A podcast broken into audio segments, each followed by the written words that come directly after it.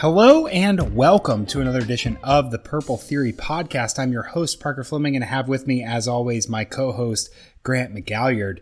Grant, I've got to tell you, I've been up on the mountain and I've seen his wondrous grace. I've sat there on the bar stool and I've looked him in the face. He seemed a little haggard, but it did not slow him down. He was humming to the neon of the universal sound. How are you this evening? I was going to say I'm better now, but I'm not sure. I heard that on the radio driving home this afternoon. I was like, "That's it. That's the intro tonight." It, let me tell you, it's it's the it might be the best Tyler Childers song. Like, it fits top to bottom. It, it does fit. I oh think. man, I don't know. We saw There's him in we saw him in Red Rocks the other day, and uh, a couple couple weeks ago, not the other day. And they did he did Universal Sound, and Red Rocks is just incredible. You got to go to it once. And they had these white lights that just kind of went floor to ceiling during the song. It was incredible. Oh, it's so great.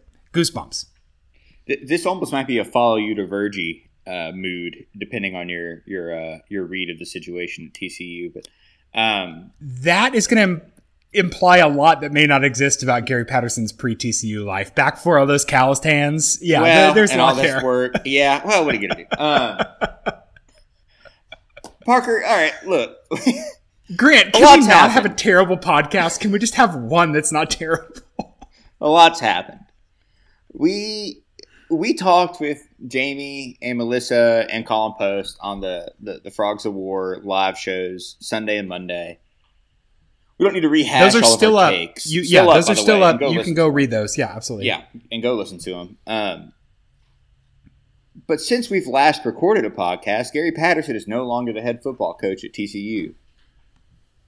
Uh, there, there, there, are there, there are hours of, of content I think we could um, have about Gary's tenure, the end, how it happened, what this means. We don't have hours of time. My dog is currently biting a chair after getting uh, fixed on Monday or Tuesday. Excuse mm. me. Um, he's the only person that's had a worse week than Gary Patterson. So you proposed on Twitter that we would sort of limit our discussion of Gary to eight and a half minutes. Arbitrary as hell, but I'm here for it. Do you want to get that done off the top? Well, eight and a half was the over under this season, wasn't it? Is that why you did that? I thought Great. that was clever as hell. Great. So we'll go for four. Uh, so the answer is no. We can't have a terrible podcast. We're going to do a terrible one again tonight. I apologize. Yeah. So let's let's talk through some of these. Get me on a timer. We'll just we'll just go through some of these. All right, um, Charlie Hogue says, How does it feel to be blocked by GP, then unblocked, and now giving final thoughts? Gary never blocked me, nerd. Um, Gary unfollowed me, and I immediately DM'd him, and he followed me back, and we're friends. So um, I've talked to him since he's been fired. I don't know how many people have said that. No, well, he wasn't fired. Sorry. Yeah, watch it. Watch it. Watch it now. Sorry. Since, since he doesn't he's no longer the head coach. No, I know. Well, I talked to him since he's since he's been uh, no longer the head coach of TCU. So suck it, Charlie. All right. Uh, what else do we got on Twitter? I had some pulled up here. Uh, There's a couple good ones here. Uh, Mason Treen asked which year or season was his best coaching performance and why. I think the the Alamo Bowl year w- with Kenny Hill was hmm. extremely mm. good because that team, like, okay, they, it had parts, but they did not they should not have made the Big 12 championship game, and they did. Um, yeah. Yeah. I, I, do you have a different answer? No, my only other answer would be 2014, which is like obviously the best season. Yeah. Um, and just saying like the best season was his best coaching performance. The defense was so sure. tight. The offense scored a bunch. Yeah. Um, but I think either of those are are, are, are good. Um, I think there's an argument to be made about 2005 where they beat Oklahoma and then they lost SMU, and so that's that's kind of bittersweet. But but um, maybe maybe one of those earlier seasons. But generally, I mean that 2008 to 2015 run for Gary Patterson might be unparalleled by anybody not named Nick Saban or Dabo Swinney.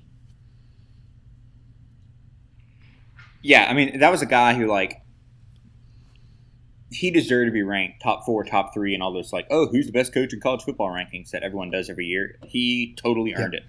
That that six yep. year stretch, seven year stretch was absolutely unbelievable. Um, I like this one from JD Moore. Uh, let's assume Gary wants another coaching job.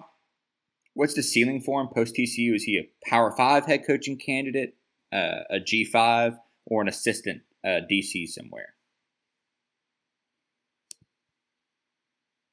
Um, I gotta think about what I want to say there. Um, I think that Gary is too wise to take a P five, uh, a G five job.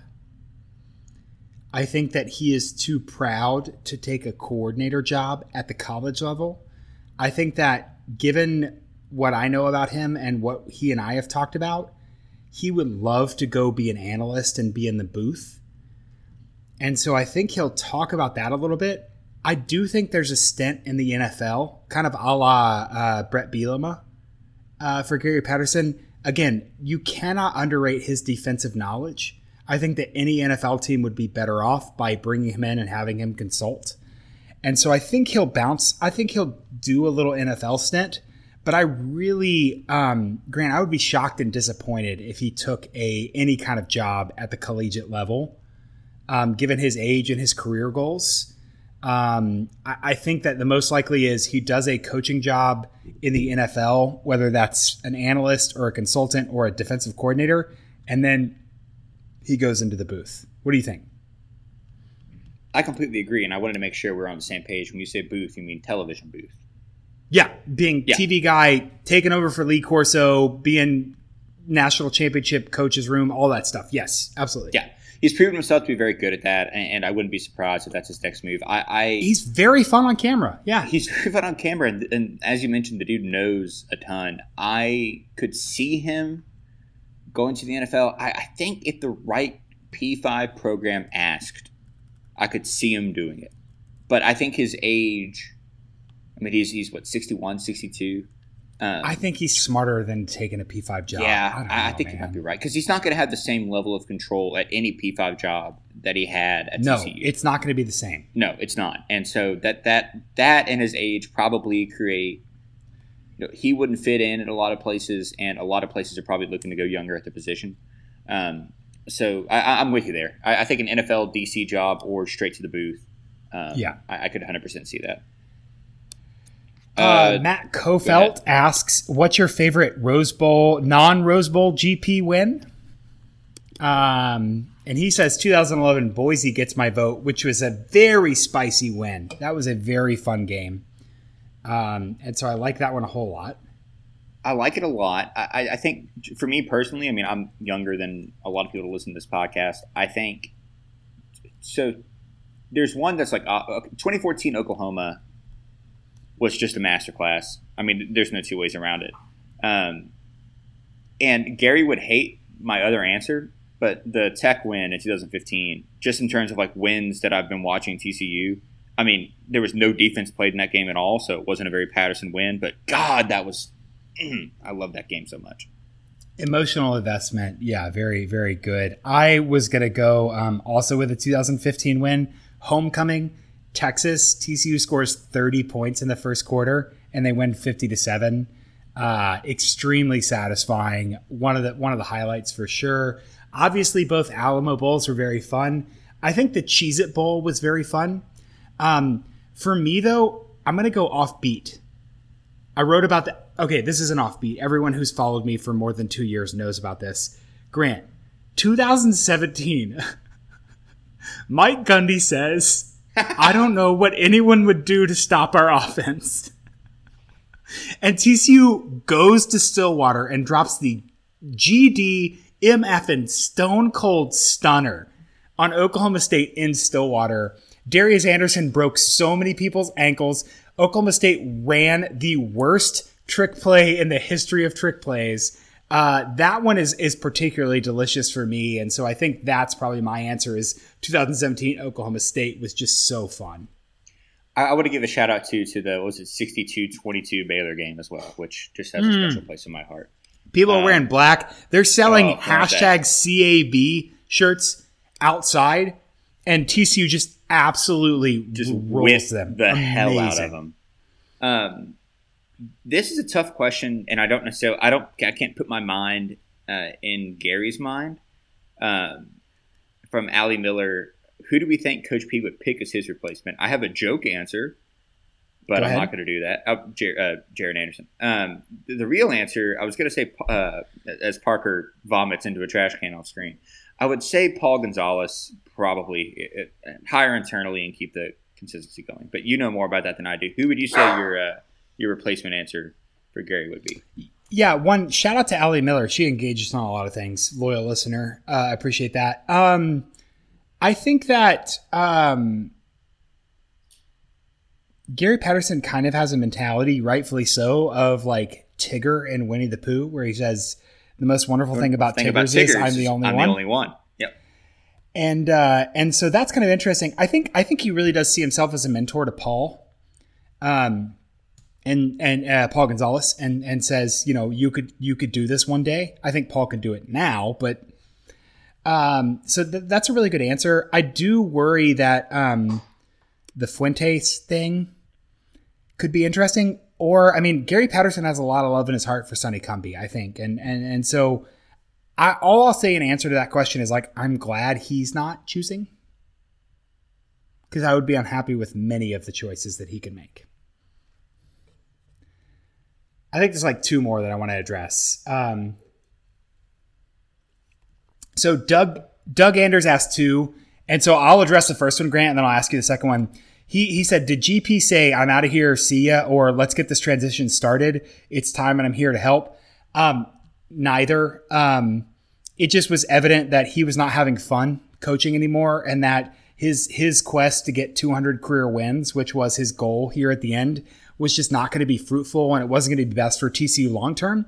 And so the reason that people are talking about this being a firing and the reason it happened in midseason is legitimately, uh, I'm comfortable saying this. So Grant, edit this if, if I need to, but basically, um, Jeremiah Donati called, I mean, I mean, uh, allegedly on the plane on the way home, uh, Mrs. Coach P and Coach P were very sad. They kind of understood this, this isn't going to work for very long. Um, Donati called Gary into his office on Sunday. They had everyone there. They had the board, whatever, and they were saying, "Hey, we we need to speed this transition up. We don't think we can do this anymore. Um, why don't we have you coach out the rest of the season, transition to special assistant athletic director, and uh, and we'll make you know Kansas will be Gary Patterson Day. We'll have a parade, whatever." And I think Gary was a little embarrassed by that especially not not embarrassed in the sense of like you're not doing good at your job, embarrassed in the sense of like that's too much fanfare. I don't want that. Kind of like you know, you, I skipped graduation. It wasn't fun. Um, that that kind of thing. And so he just said, you know what? If this isn't going to work, start your search. I'm going to leave now. Um, I'll get out of the way. And so um, there was some bitterness there. There was some unhappiness. I don't I don't think it worked out great for anyone. But um, it's kind of in the middle of Gary definitely didn't like flip the double birds and say, I'm out. Screw you guys. Gary also didn't say, Hi, uh, athletic director Donati. I don't think I can handle the job. Why don't you make this transition? It was it was in between those two. Yeah, I think that's fair. Um, His other one would say, "How would Gary feel if the Boise Dalton, which is too nice of an epithet for this guy, Kellen Moore took over the Frogs?" Uh, Grant, is Kellen Moore, an NFL offensive coordinator of the Dallas Cowboys, going to take a head coaching job at TCU? No. Would I would I be all aboard? Yes. They're two, two, two totally different things. We'll talk about coaching. Is Kellen Moore kind of annoyed at his agent's choice to engage this job as a yes. way to oh, leverage oh, a higher salary for him? He's like, hey man, like who they, I can't. Remember I understand what you're doing. Do we right. have to do it like this? Man, like I gotta be honest, Dak might not be playing. Like I got a lot of emails I gotta answer. Like we, I, this is stop wasting my time. You don't um, think at any point Kellen Moore was like, "Bro, USC is open, and you're gonna link me to TCU? Come on, dude." uh, maybe he assumes. yeah. Okay. Never mind. I don't want to go down that road. Um, the other uh, Blinken Riley asked, "What's your favorite song?" Is he talking about Gary or in general? I believe so. Um, my favorite song is Gary doing a cover of Hal Ketchum's "Small Town Saturday Night." Great. I ride hard for "Take a Step Back." Uh, okay. Also, the Fireman. He does a great cover of the Fireman. It's pretty good too. Does he really? Oh, I think I've seen that. He he does. Yeah, actually. dude. Yeah. He does the fireman great. I've seen the yeah, the fireman's great. Um, the other one I ask is Were you is, about to I'll, say I'll, hold on, hold on. Were you about to say I've seen the fireman live? No. Okay, I was just sorry, just the way you phrased that. I would never funny. say that. Okay, go ahead. I'm nobody. I don't know anyone. I've never been anywhere. No one can identify me in person. I can no one like. No one can definitely come up to me at Thompson's bar on Friday night after I've been in a wedding and say, "Hey, are you Stats of War?" And my wife immediately turn and walk away because she's like, "Nope, this is not a thing that happens." Must believe shout out to the world. Shout out to the person who did that. I'm glad you said, "Hey, I'm not making fun of you. I'm making fun of my wife," who was like, "No, I'm very embarrassed that you have fans." Um, Are there any more questions that we had? We've blown. Yes, right one more. Okay. Um, Scott Wildcat. I'll kind of model this. What do, what do you think is most likely for Gary next? And he says, chill for a year, become an analyst, become a DC, become a head coach somewhere else, get into TV media, retire forever, and we never see him again. We kind of answered that a little bit with the ceiling, but I, I think the most likely thing is I, I do think that if Gary's vision had been carried out and he retired after like 2022 or 2023 with 200 career wins he would go to the booth very easily. Yeah. I do think he'll try to coach again, whether that's being an analyst, but I, I think it'll be at the NFL level. I do not think he'll coach at college. Yeah, I agree. I, I, I wouldn't. Can I tell you that I I would not be surprised if he retired. I, I, think and the just walked of, away into the sunset. I think the I think the the balance of likeliness, or that's not the right way to say it. The balance of probability is that he will continue to be around football. I think there's a 10% chance he says, uh, I'll show up at a couple of events, but I'm retiring. But that's, you know more about it than I do. Um, I, I, I don't know. That's all, that's all I have on that thread. So yeah, I don't know. Um, uh, yeah, that's all I got. Too. I'm, I'm not going to ask for, I'm not going to ask for like closing thoughts or whatever. Um, I mean, we can do that other time. This off season, we'll have plenty of time. We talked about it this week. That's just look, man. It's weird. TCU made a coaching change. It wasn't necessarily expected, and uh, there's a lot of weirdness. Grant, do you want to talk about? Let's let's push um, candidates to the end. Let's talk about football. Okay, but that means we have to okay talk about ba- yeah, we have to talk about Baylor though. We do have to talk about Baylor. So Baylor comes to TCU. Um, Baylor is currently seven and one after just not not screwing up a couple of games. Um, honestly, uh, the Texas Texas had a couple big drops that could have gone the other way. Iowa State gave up a couple special teams plays. Um, so Baylor very easily could be five and three, but they've done enough to to be seven and one, which is um, wild and way better than I predicted. We talked about in our preseason preview, Grant, that Baylor had the skill talent. And if they could just kind of do a scheme and have a pulse at quarterback, they could be pretty good. Grant, they have a pulse at quarterback and they're doing a pretty good scheme here. So they're yeah. 10th in EPA per play margin. They're 11th on offense. They're 39th on defense. Um, and, and they're pretty good. I, I like what new coordinator Jeff Grimes is, is doing mm-hmm. and how they're protecting Joe, uh, Gary. I was going to say, I said Joey, Jerry, Gary, Gary Bohanon um, and how they're kind of taking pressure off of him. They are. Um, my, my position on Baylor has not changed since maybe week two. There's something to be said for quiet competence, Grant. yeah, and, and, it is. I actually went back and listened to our preseason preview of Baylor uh, in preparation for this podcast, and I, I think you're right. Our read was, hey, listen, if a couple pieces fall, you know, they have the talent, whatever, but it's no guarantee that they will. So I, I think we sort right. of, you know, we definitely undershot Baylor's expected win total for the season, for example.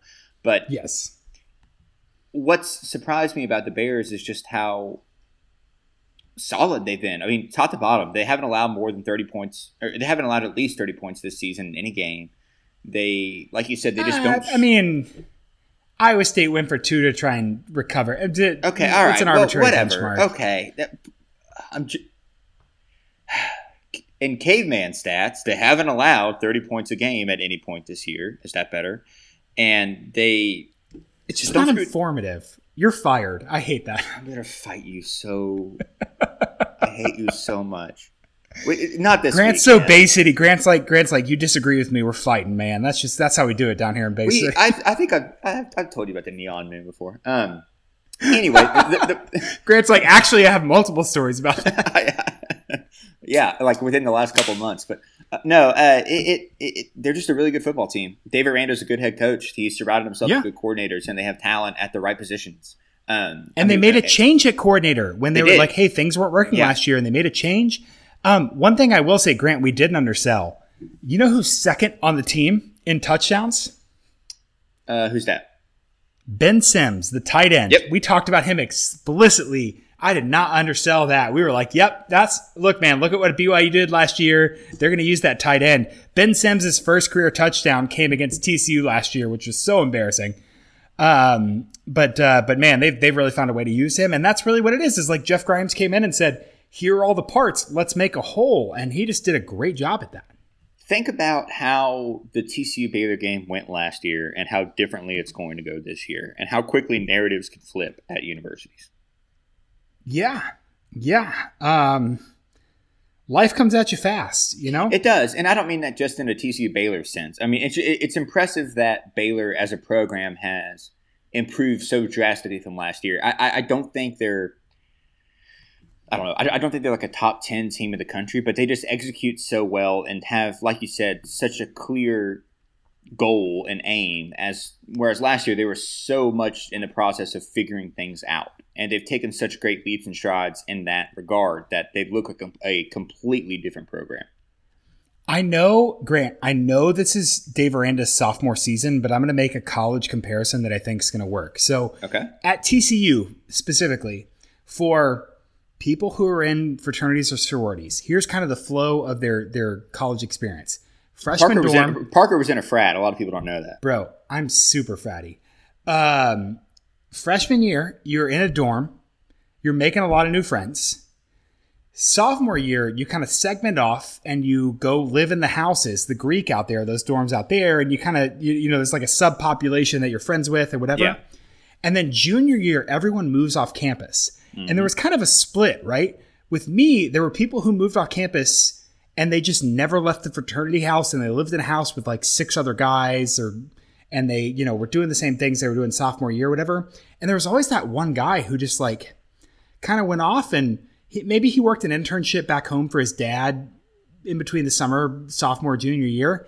And he came back and he was just very confident in himself and very introspective. And he knew, hey, man, yeah, we were all kind of around the rat race of like trying to be popular the first couple years. I'm going to finish this out and I'm going to have a career.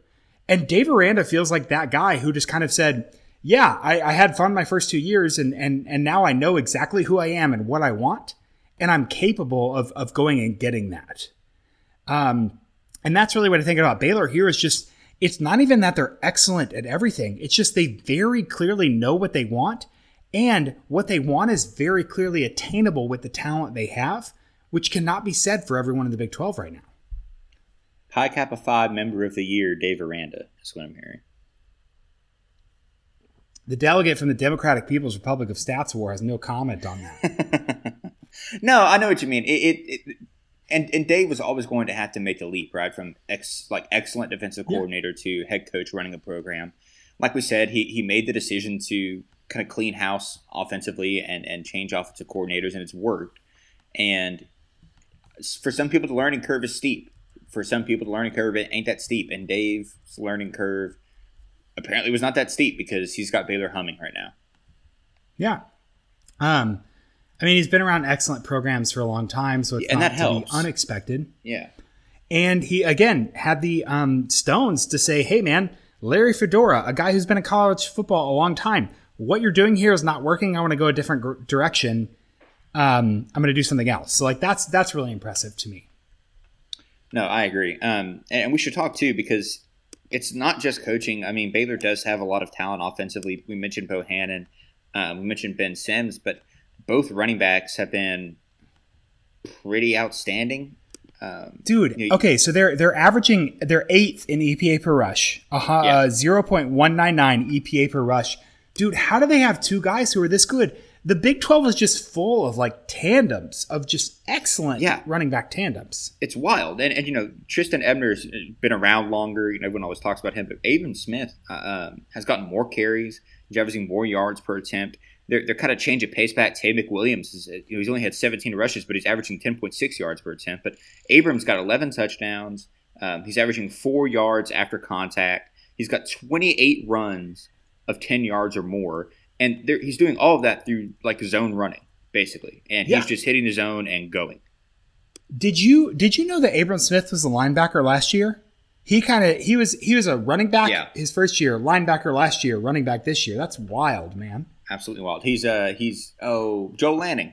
There you go. Except running back, not quarterback. Well, um, yeah, but what's crazy about both of them is like I think of Abram Smith more as the bruiser, and then and then um, Trestan Ebner as kind of like this this slippery guy because Ebner is basically he's kind of that wide receiver like scat back kind of a guy, and Abram Smith averaging four yards after contact. That is extremely impressive. I will say that is definitely um, he and and Ebner both had really really good games against bad teams early on, and that kind of a, affects their averages. But Abram Smith, four yards after contact. Ebner, three point six yards after contact. These dudes are, are are getting in space, and and largely because of Grimes' system, when they catch the ball, when they have the ball, they're running in space. And so their first contact is not a, a mass at the line. It's kind of that second level, and then they're able to push forward after that, which is just very scary against TCU defense that has been uh, very poor, 123rd in EPA per rush allowed for TCU's defense. Yeah, absolutely, and you know they're they're able to sort of capitalize off really great blocking up front as well, which um, is worrisome because TCU can't take advantage against weak offensive lines and good and you know average to just above average running backs. And now we have two really good running backs and, and a really good offensive line. And so TCU is going to have to find a way to sort of navigate around that with the defensive front that hasn't done it all year. Call it what it is. And they've just lost a coach that, while the results haven't been great this year, is primarily focused on defense. Um, so, yeesh, not good. No, it's uh, it's it's not good at all. Um, but yeah, so Baylor's offense, I mean, they, they got a really good rushing game, and I think they're definitely stronger in the rush than the pass. Um, if you allow, I, would be I'd be happy to go deep into the passing game. I'm a little wonky on this just because I've been ahead, following please. Bohanon all season. Um, one, Tyquan Thornton, the god, 100% completion percentage, did a two progression read on a Philly special and threw a touchdown last week against Texas in the red zone. the dude, it's amazing. Wide receiver, he's like, nope, there's the safety. Yep, there's the guy I want. Like, that was just awesome. You're like, man, if 2019 Max Duggan had as much multiple don't, don't, readability. Don't do that. Don't stop it. Stop it. Don't do. Tyquan Thornton in 2020. Don't do it. We're not here for that. This um, not what this is about. What I really like about Gary Bohan, 44.8% play action, um, 67% completion on play action, 60% non play action. They really take the ball, uh, they really protect him. And so he's not excellent over the middle, especially downfield. Who among us is, right? But what I really love is like last week against Texas, they took two passes. Uh, he threw two interceptions. And and he doesn't throw a lot of turnover worthy plays. He only has nine on the year. That's by design, right? So most of his passes are kind of short and out or short over the middle. They're not deep at all. Um, really doesn't take a lot of deep shots. Uh, only 16.9% of his passes are, are, are, are deep. And so what they do with Bohanon is they just say, hey man, can you make the easy throw? Can you do the play action, roll out to your right, and then find there's a running back, there's a tight end, there's a deep threat. Can you find that guy and make that throw? When he threw that interception against Texas, he threw two of them. Uh, they, they immediately said, okay, we're not going to go over the middle. We're not going to ask you to make multiple reads. We're going play action, wide zone, and outs. One read throws. We're going to move the ball around and we're going to find you there. So I really like what they've been able to do with him because I don't think Bohanon is exceptional um, I think that he is good. One, shout out yeah. to Earle, Arkansas. The Earle, uh, Earle Bulldogs were the rivals of the Marked Tree Indians, the high school my father went to. Um, and so Jerry uh, Gerry Bohanon came from Earle, uh, maybe the only FBS player ever to come out of Earle, Arkansas. And he has not, um, you know, I, I, I believe he was a three star um, but he was uh, no one. Everyone thought this was Jacob Zeno's team up until about fall camp, right? And so Bohanon has come in and and performed admirably under these circumstances. He's relatively mobile. Um, he's not exceptionally accurate, but he does what he's asked very, very well. Right, and so that's kind of what I what I wanted to uh, touch on was that you're right. So he's not the most accurate, but he also doesn't make mistakes that lead to turnovers all that often, right? So you look at Tyquan Thornton. Well, only because. Go ahead. Go ahead. No, no, no. Tell me if I'm wrong. Only because okay, so it's kind of like Dillon. Do you, do you remember this last year? PFF was like Dillon Gabriel only has four turnover worthy plays in 900 com- attempts. Or right. And you're right. like, that's because he's not making hard throws. No, they're I, scheming against. Yeah, they're they're like scheming for him to not have to make those throws. A little bit. That's Bohanon. He's not really hitting that deep over the middle of the field. He's not really hitting deep to his right because that requires a little bit more processing and a little bit more risk. Right. Just here's the point I was trying to make. Right. So Thornton is their of their main wide receivers. He's more of the deep threat. I would say. I mean, he's averaging 14.2 ADOT. Um, and Estrada is 14.3, but he's only been targeted 21 times. Uh, Thornton's been targeted 58 times, most on the team with an ADOT of 14.2. He's been targeted 58 times. He's only caught 37 balls, but he's only dropped three of them. Bohanon does not have that many interceptions. So it's one of the things where, hey, Tyquan's going to go deep. And if you can find him, great. If not, throw it to where nobody can catch it. And Bohanon, too, which is what I would do if I had an excellent downfield receiver and a quarterback Correct. who either talent wise was limited or confidence wise was limited, or my offensive line absolutely sucked ass. Correct. Sorry, now, I said sucked Baylor, ass on the podcast. Baylor has two of the three, and not the last one. So yeah. that's my point. Was that I like that is that say, hey, here's your guy. Go throw it to him, and if not, sail it. Don't care. Just make sure no one else catches it. And they they run that really well. Um, like you said, it's not he's not great at throwing the ball deep, especially to his right side, but he also doesn't make a whole lot of you know interception. He didn't throw a whole lot of interceptions, um, and, and, there's there's a value to that. Uh, with yeah, I know turnovers, gonna, turnovers are random, press. whatever, but still, they don't yeah. have to. They can do everything else. They don't have to press and make those throws. Yeah, um, exactly. Um, because so it's the difference. Like what we were complaining about with like TCU the last couple years is their alternative to throwing the ball at the middle of the field was like screens and goes. And Baylor has intermediate routes. Grant, this is a wild concept. Did you know that a receiver could run five yards and then turn out towards the towards the sidelines? He doesn't have to run in the middle of the field. he doesn't have to run all the way down the field. I was going to say something. There's a, there's I was going to say something very mean, but I'm not going to do so. Um, oh no!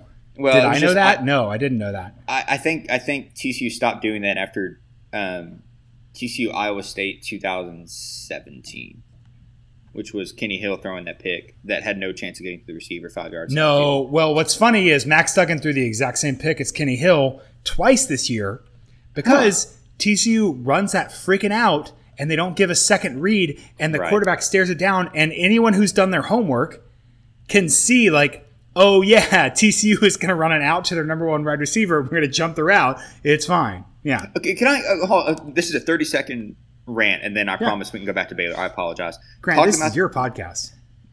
Talking about the predictability of TCU's offense, dude. If we line up in pistol one more time, I'm going to lose my mind.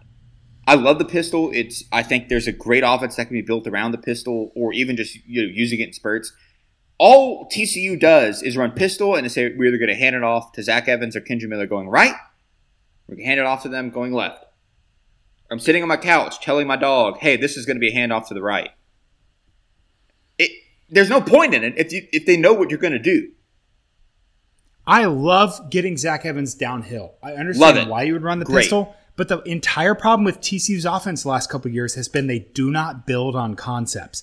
Grant, just once just once, I want to see Max Duggan pretend to. Hu- this is crazy. I don't know if this is legal according to the rules of football. I'll, I'll check the rules. Go ahead.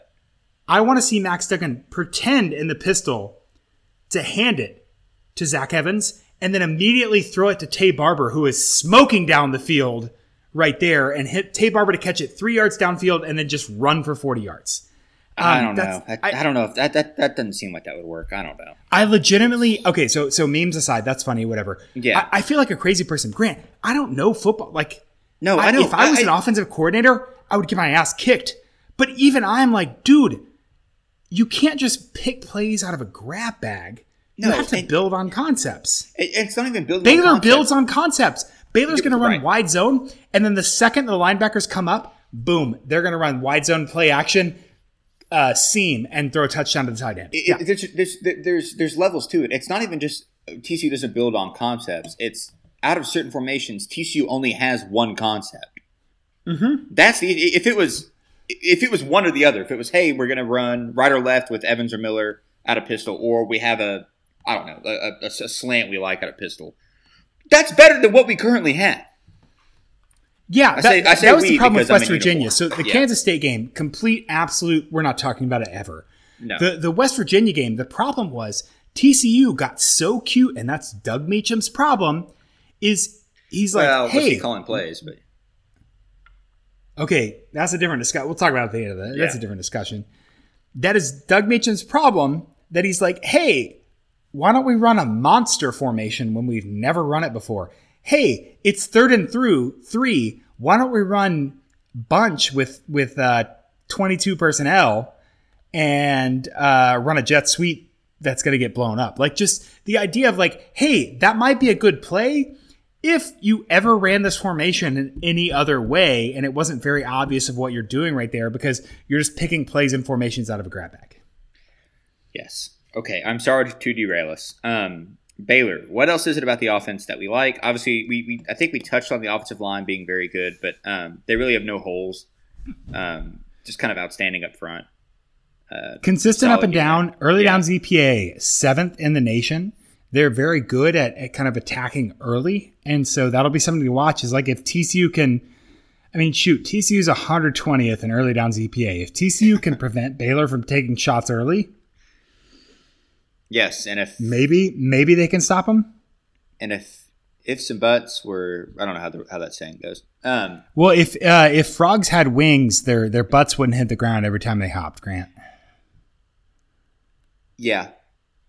Anyway, um, I don't know how TCU is going to slow Baylor down. They, are not explosive per se, but they're just really disciplined. Um, they they do everything right, and TCU quiet competence, lot, right? Quiet competence. I agree. Um, again, they're not going to blow you away on offense, but they're not going to make stupid mistakes, and that's enough to win a yeah. lot of games in college football. So, and when they do, they have a decent enough defense that they're going to clean up. Um, and so it's like, hey man, I think I think two of those interceptions. I don't think Texas had a point after either no. of those. No, I agree. And, and, so, do you want? That's you made a great transition. I'll allow you to capitalize off of it there. I'm really good at transitioning. So the Baylor defense uh, should be their better unit under Aranda. Actually, they're they're not, but that doesn't mean they're bad. They're 39th in defensive EPA, 33rd against the pass, but 64th against the rush. So hypothetically, if there was someone like a five star running back who had explosive power uh, could potentially really, really mess them up. I think Texas's problem was that they just didn't run enough, which is crazy coming from me.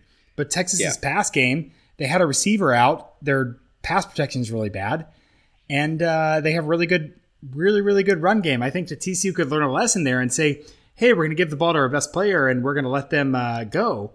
But what Baylor probably will do is like West Virginia and just say, fine, run all you want. We're probably going to stop it. You're, we're going to double Quentin Johnston and you're not going to pass on us. So yeah. I, I, think that this Baylor defense is, is fine. I don't think I'm scared of this Baylor defense. I think that a healthy, competently managed TCU offense right now, as is, could score points on this Baylor uh, team and specifically the pass the pass offense for TCU and the rush the, the, specifically the rush defense for Baylor I think TCU could absolutely exploit but I don't I don't think they will. I don't have any faith in the they their yeah. ability to do that at all. Yeah Baylor's defensive interior is not necessarily solid. Um, Gabe Hall and Siaki yeah. Ika not not you know not not the standouts on the team. Okay. Go ahead. Ika is a freak and I do not for believe sure. that the way he disrupts plays shows up in the stat line I, am I'm, I'm fine. Yeah, no, I'm totally fine with that. that that's a fine read. Um, yeah, I, I just I, I, the linebacker core is not great either. I mean, where they made their hay is just they just look at Jalen Pitre and Terrell Bernard and say, "Hey, why don't you go do something?" And it works because they're extremely good players. Um, yeah. There's one thing I do want to point out. So, even though he plays for Baylor, I'm a big fan of Raleigh Texada just because I was a big Ranthony Texada fan, and I I, I, I kind of like their whole vibe. Um, Texada can be exploited passing, but he doesn't. He just doesn't allow yards after the catch. Um, he's averaging 15.8 yards per reception. He's averaging a 67.7 percent completion rate. But on and let me make sure I get this correct here. Um, yes, he's been targeted five times, allowed 21 completions, but only 53 yards after the catch. That's less than three yards after the catch. So you might be able to, you, your receiver might be able to make a play on him, but he's not getting away from him. Um, So if they you know put him on QJ whatever and double him, okay, well QJ's not going to break away, and that it, TCU uses guys like Darius Davis, Taye Barber to make catches in space and then run. Texada doesn't allow that to happen. So no matter who they run, well, know, and put him up against. Texada's going to be lined up on QJ. Yeah, no, I know. I'm saying uh, even if you try to do some cute formation, I, you know, yeah, yeah, it's not going to work. And so that well, that that comes down to I mean, philosophically, we're talking about the same thing with TCU offense over and over again, but it's like Grant Taye Barber and I, if we catch the ball standing still, we're the same speed. Correct. If we can get in motion, maybe something can happen there because I mean, uh, missed tackles. Baylor 85. That's a lot. That's a, a lot through lot. eight games. It's a whole lot. That's 10 and a half per game, according to some math I just did in my head. So um, I think there's opportunities to kind of exploit that. I think that if TCU lines up and says, yep, we're going to try and run inside zone and then one on one for Quentin Johnston, they're not going to get anything at all against this Baylor defense. No, and I, I, would wager that that would be the game plan. Um, I think what it, what it, what they're going to do is um, they're either they're going to alternate between doubling Quentin Johnston and just sending Pitre to kill someone. Yeah, which, which he's been underwhelming this year, but I, that doesn't mean that he can't just absolutely kill TCU with pressure this year. His numbers, his numbers are underwhelming, but I still think he's super good. Like, oh, he's great. I, I, yeah, I, I think, I think I think the rest of the defense, like we talked about some of the holes, but I think Aranda's scheme is good enough to where he doesn't have to make every play. Um, and they can just turn him loose to make plays. So he's not required to do everything like he was in sort of his previous well, seasons. Right. And I like what um, we had Cam Saran on about uh, Baylor defense and everything yeah. earlier this year. And his his big analogy was like the Baylor defense is like a really well stocked toolbox. Yep. And so I think they're going to have plenty of ways to kind of exploit TCU. Um, yeah. Uh, defensively. Anyone else on the defensive side of the ball we should? Um, I mean, honestly, it's a bunch of guys who are like fine. No one who's crazy. So it's like for me, it's it's basically Ika, Dillon Doyle, I think is really feisty. Uh, Terrell Bernard, Jalen Pitre, and and Raleigh Texada. Those are kind of the names that are that stand out yeah. to me. Yeah, I think you're right. Um, I want to shout out Chidi Ogbanaya for having the same first name as uh, my favorite characters from The Good Place, but uh, that's about it. Mm. Um, Parker, can I ask? No, I I cried. I cried during the. Uh, oh finale. Yes, it was amazing. Yes, it's one of my favorite TV shows of all time. It's so good. Excellent TV show. Um, Honestly, if TCU loses to Baylor by 50 points, Grant and I are going to become a good place rewatch podcast. I have two Kierkegaard books we can talk about. Uh, we, we, we, can we can get into it. Um, they're all about suffering, so I'm, I'm going to revisit them uh, during this TCU season. Can, can we do like a, a 90 second thought experiment real quick? Sure. What do you think TCU's not not what you would run with the changes in the TCU coaching staff? What do you think TCU's offense is going to try to do this week? Grant, am I allowed to admit when I'm wrong? Is that okay yeah. on this podcast? Yeah, yeah, yeah. I saw the Oklahoma State game in 2020 as a glimmer of hope. Sure. I saw it as Jerry Kill being someone who said, I know what talent we have and what we can and can't run. Doug Meacham here's what we're going to throw off the play sheet. We're going to run a, a smaller play sheet and we're going to be super efficient. Yeah. What that actually turned out to be was I'm a control freak and I don't care what you think. We're going to do things my way. Yeah, the smaller play sheet. and it just happened to work out. it just happened to work out for the Oklahoma State game. So I have no idea. Okay. Um, none at all. I, I think that there are some tendencies. I do not believe that Gary fully gave the offense over to Jerry Kill. So I do believe there's some tendencies where like Max threw a, a, ball that was, you know, probably intercepted over the middle of the field, and Gary said, "Don't run that shit again." Right. Um. So I, I honestly don't expect a lot of difference here because I think that Jerry Kill has been in control mostly overall. I actually expect us to punt more and go for it on fourth less with Jerry not having any other voices in his head. Okay, that's fine. I just wanted to get your, your thoughts on that thought experiment. Um, do we want to go? We asked for uh, predictions. We can run through those, then get to coaching candidates because we're already at 45 minutes in this podcast. Already 45 minutes. Um, yeah. That's a lot. Yeah. So, uh, worst case scenario, West Virginia game, like like 44 to 13 or something, right? Like Baylor's West Virginia game, right? Yeah. Yeah, I, I think you're right. Um, I, I could see this turning into sort of how it went last week, where it's just, hey, we just look completely dead and flat. Um, I, I don't think. Yeah, I don't want to go into what I think about what the team is going to feel about how um, how the rest of the year is going to go with Gary not at the helm, but I, I don't necessarily think they're going to get up to prove anything.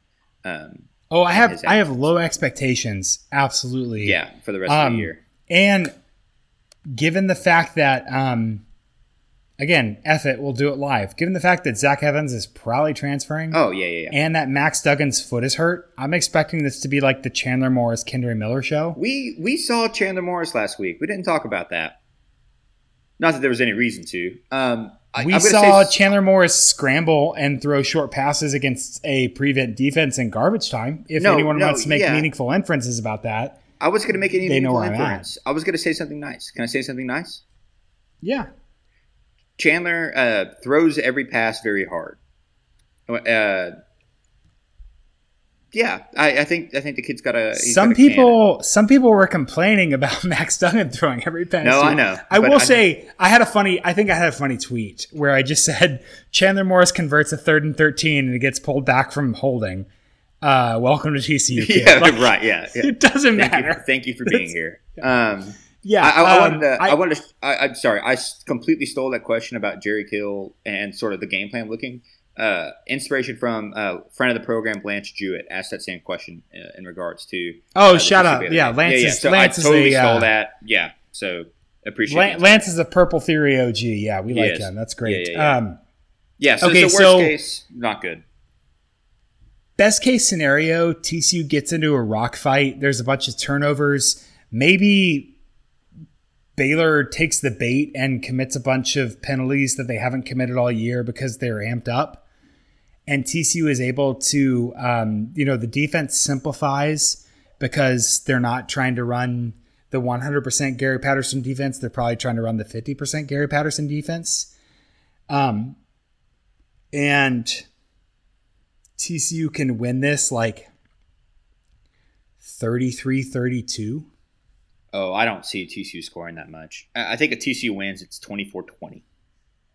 Ooh, I like case. that. Okay. I, I I don't I don't see them scoring that much. But but I was kind of going off yeah. my so my model has 32-31 Baylor, and that's largely because TCU's passing offense has been so good before the yeah. last two weeks. Grant, TCU's offense was third going into no, the West Virginia game. They're still 15th. Like they're still very good, but recency matters and all that. So yeah. Um, yeah, what's your what's your actual prediction? Oh, uh, um, give me 35 17 Baylor. Dang, why do we always do the same predictions? I was gonna say I had in my head 38-17 Baylor. Yeah. Yeah, I, I this is this is not gonna be a fun game. No, actually screw it. I want I want 38-14 Baylor. TCU doesn't kick doesn't score doesn't score at all. They kick four field goals and they get garbage time safety. That's what I'm predicting. 38-14 Baylor. No touchdowns by TCU. I hate you so much. The, the, the, predictions that we've gotten, and again, these are from TCU fans. Tommy at TRF51, 42-21 Baylor. Come out, keep it close in the beginning, pack it in in the second half. Baylor a lot, TCU much less from Milton Geist, and 42-20 from Corbin uh, at Please Make a Bowl. Yeah, it's it's not going to be fun. Um, I, I am shout out to uh, shout out Go to ahead. Team Team Radar, who is Team Radar Pumpkins yes. for Halloween, and his prediction is chaos, which that's TCU's best case scenario. Oh yeah, the chaos. crazier it can yeah. get, the better. Yeah, I'm, I'm all for chaos. Um, do you want to talk candidates real quick? I guess. Uh, I, I, hold on. Actually, I'm, I'm going to commandeer this real quick. Please. I, I have heard far too much discussion, some of it serious, about Deion Sanders coaching TCU. Now, let me tell you, I like Deion Sanders as a age as a chaos agent. I like Deion Sanders as a entity. I do not want Deion Sanders coaching my college football team. I do not want. Yeah. Yeah, like now, would I lean into the bit if it happened? Yes. But I, I, I don't I don't want that. It's not going to happen. No one should want him coaching TCU, no matter how great he might be in the transfer portal or whatever. Th- this should not be a serious discussion. I don't care what the rumors are. Maybe they'd reach out to his agent. I don't know. I will stop doing this podcast if I'm wrong. Deion Sanders is not going to coach TCU. Please stop asking. No. Okay, if Deion Sanders coaches TCU, you're not stopping this podcast. You're just paying for the gold chains that you and I are going to buy. Fine, whatever. But point is, um, is okay. Can I, Grant, censor this at your will? Um, a couple forces here. One, I think that people want to cite Deion Sanders' recruiting ability, and one, they're using 2022 stats before everyone has filled out their 2022 class, which is stupid. Um, two, they are misunderstanding the fact that TCU is not an HBCU. I know that's news to some people, and that is why Deion Sanders has been involved in coaching, is he wanted to raise awareness for that. He is paying for teams to have – the names on the back of their jerseys, opposing teams to have the names on the back of their jerseys. Um, and so he very clearly has a mission in college football, and that is to be an HBCU coach. Um, and again, I'm breaking news here, but TCU is not an HBCU. TCU might be as opposite an HBCU as any any school in America. They are a private, religiously um, adjacent uh, school. Um, Two other things that I'm going to say. One of them I won't be delicate about, and the other one I will. Grant, one, what the hell was the whole somebody stole stuff out of my locker and I'm going to beat oh, them yeah. and whatever thing? That had like, whiffs of a helmet flying into uh, into the post game fracas after TCU SMU. Yeah, yeah, we don't need that. The second thing, um, I'm going to be very, I'm going to be very vague here. Um, TCU as a university, as an institution, both athletically and academically, is concerned with optics. And I believe that the people in charge right now would feel that they had done a job that was not um, good if they did not get seen interviewing candidates who did not fit a certain mold. That is not any comment on the quality of an individual. That is not any comment on the fitness of this job. That is not any comment on society and race and anything. I'm just saying it looks like a pretty transparent scramble to say, hey, we actually interviewed minority candidates and we considered them. I do not believe that Deion Sanders is a serious candidate. Yeah, also talk about optics. Uh, Prime Prep was an hour down the road. So uh, I mean, yeah, I, I don't, yeah, um, I, I get it. People are unserious; they don't understand a lot of things, um, and that's fine. It would be super cool, Grant. It would be so cool, man. If my life was just like you could flip this one switch and everything would be good. How great would that be? It would be so nice if you was like, hey, just hire Deion Sanders and everything is going to be okay. That's that's not, not how serious. That's not going to go well. Not yeah. how it works. Um, okay, Harrison uh, Ford. That's not how the Force works. Dot gif. Yeah yeah, uh, that's past my reach. Um,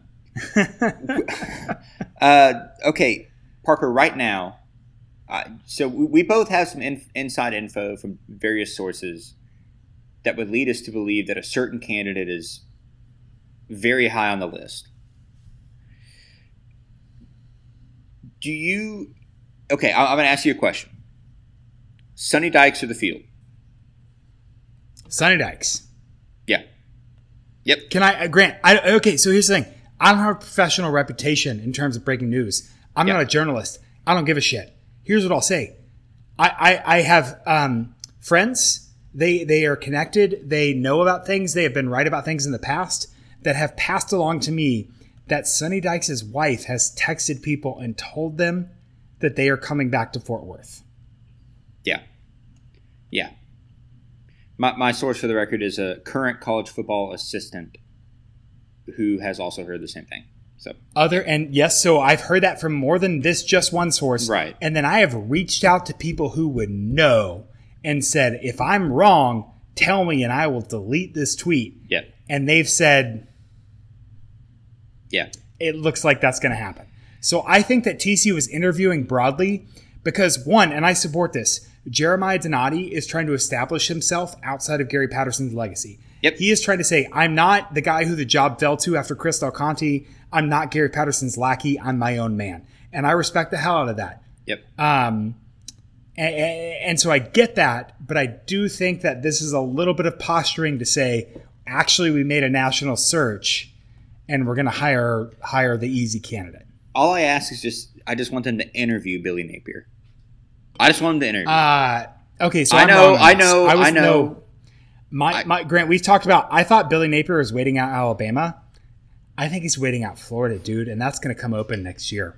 It might come open after this year, if we're being honest. No, um, well, I, I, think I think they said it's not going to come open this year. But oh, well, I, I, don't know what the buyout is, but yeah, but um, he's he's not waiting. Yeah, yeah, yeah. I know. I, I he's not coming to TCU.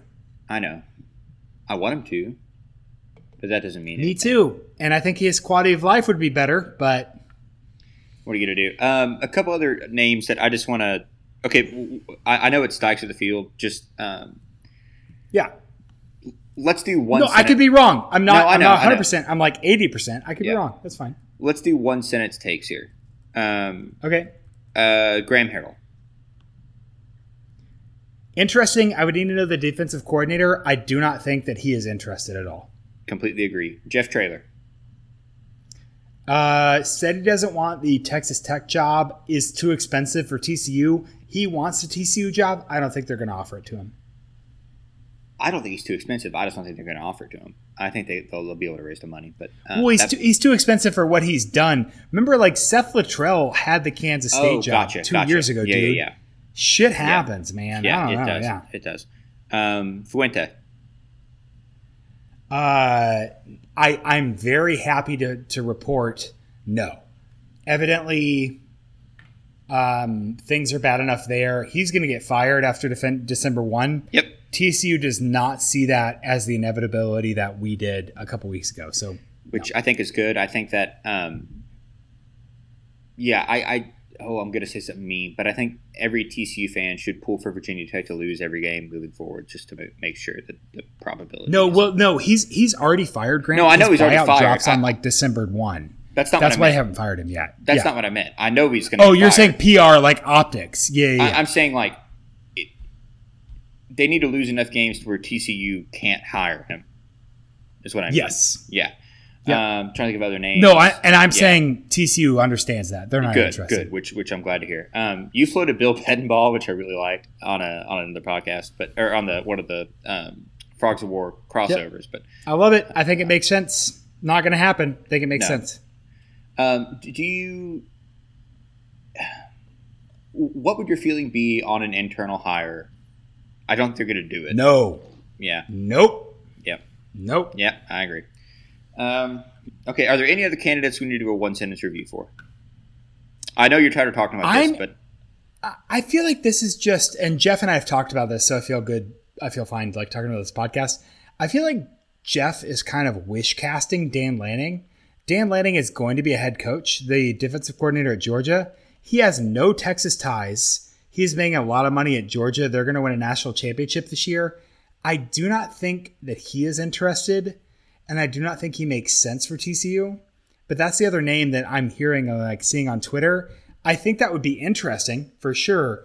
Um, I've also talked to a couple Georgia people, and there is no smoke that he is like looking or pursuing for a job. So that doesn't mean he's not, but I'm I think that's a little wish casting. Yeah, I just guess my question is if, if Lanning is an option, why not Elko, who may be 95% of the defensive coordinator that Lanning is, though I don't think he has the talent, but also has Texas ties. I know they're also not reaching out to Elko, but anyway. I would reach out to Elko. I don't know. I would reach out to Elko, but I'm not involved in this coaching search. Um, yeah. that Max, is a good scratch, yeah. Max. Max, he is scratching a soft cone. Okay, really quick. Do you want anything else on the coaching search that you have? Would you stop? Um, no, I, I, I think um, I apologize to the listeners. Uh, Max, dude, we, getting after it. Max got fixed this week. I don't know if you guys got fixed that. on. Yeah, got fixed on Tuesday morning. I, I on Tuesday, he was like, "Hey, Grant, something is different, and I can't explain it, and I'm wearing you, this cone." If you're an hour into this podcast, you're willing to excuse this noise. Um, no, I think we're. I mean, we're going to talk about coaching searches or the coaching search for the next four weeks until a, decision is made. Yeah. I, the only thing I will well, say we'll probably that, talk about that more than TCU football, honestly. Yeah, yeah. There's, there's, more to talk about. Um, the only thing I will say is that I would not expect an official announcement during the season because no. I do think it'll be Dykes, and I don't think they'll. Yeah, so I think yep. it's going to be. and I think he's a good guy and won't do that to too. his players right I now. I do too. Yep. Yeah, I do too. Um, okay, Big Twelve. Let's just do pick them real quick, and then let's good. get out of here. Do you have it pulled up? I Kansas don't. State, Can- Kansas yeah. State, Kansas. Kansas State. Don't know what the spread is. Don't care. Yep. Uh, Oklahoma State, West Virginia. Um, Oklahoma State. West Virginia's been coming on strong, man. I think that I beating TCU is not Morgan, coming on as coming on strong. No, dude, they beat Iowa State. Their offensive know, line is healthy. Jarret Doege is who I thought he was. Stop it! Stop uh, it! I, I I wouldn't be surprised if West Virginia pulls that out in Morgantown. Um, the other one, there's only four games this week. Oklahoma has a bye, and Texas Tech has a bye. Yep. Um, right. So it's Texas, Iowa State. I think Iowa State has six points there. Uh, I'm going Iowa State. Is it in Ames or Austin? Not that necessarily. It's matters. in Ames. Yeah, it's Iowa State. Ames. Iowa State. Because I mean, uh, yeah, yeah, Texas. Um, oh, we didn't talk about the monkey, but there was a monkey. We look, man. I, I I do not feel shame at all for finding delight in that story, as long as that child is okay. So that's all I'm going to say. Look, man, sometimes you're the windshield and sometimes you're the bug. That's all I got to say. It, it, brought me a lot of delight that afternoon as like the Gary stuff was happening, like all this. It was like, well, that honestly had vibes of the um, like when when Zach Smith, the disgraced Ohio State coordinator who's gone, yeah, tried to like drag down Tom oh, Herman yeah. and Tom Herman was like, dude, I very cool, clearly have the moral high ground on you. Yeah, yeah You're yeah, like, dude, if Tom Herman has the moral high ground on you, you are a piece of shit. Like, yeah, yeah. Just That's how crazy. this podcast ends. There was a monkey. Weird story. This has been Purple Theory Podcast. You can find me on Twitter at Stats O StatsOWar. You can find Grant on Twitter at Grant McGalliard, spelled like it sounds with all those vowels. Um, I will be in person at the Baylor TCU game. I do not want to be in person at the Baylor TCU game, but I'm here, so I might as well. Um, we'll be watching games and, and talking, and, and, and as the season goes on, even as TCU under interim head coach Jerry Kill does whatever it's going to do, we'll talk about uh, what the future looks like and all of that. So thanks for liking, subscribing, being along. Um, other than that, Grant, go Frogs. Go Frogs.